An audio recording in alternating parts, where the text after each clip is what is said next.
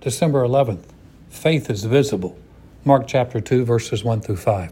And he entered Capernaum, and after some days he was heard that he was in the house. Immediately many gathered together, so that there was no longer room to receive them, not even near the door. And he preached the word to them. Then they came to him, bringing a paralytic who was carried by four men.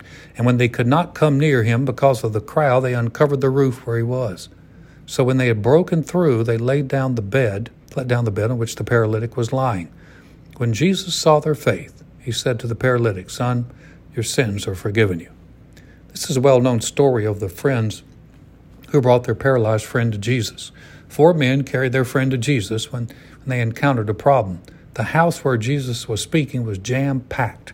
All kinds of fire codes were being broken, and there was no way they could get in front of Jesus. But they found a way. These four men went up on the roof and broke through it to let their friend down in front of Jesus. Can you imagine how disruptive that had to be? Jesus is speaking to a full house and having to lift his voice in order to be heard, and four guys are upstairs tearing the roof apart. As a side note, as a speaker, you have to be locked in and focused to continue speaking with that kind of interruption. But this was not an interruption so that these men could gain attention. It was a faith interruption to see their friend healed. The visibility of their faith began when they made the call to head to the roof.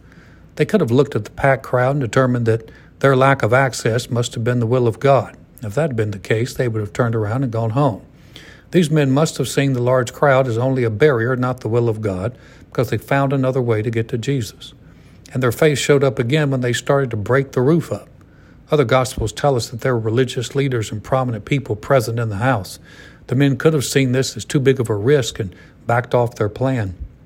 Maybe they didn't know who was present, but in any case, they were obviously not deterred.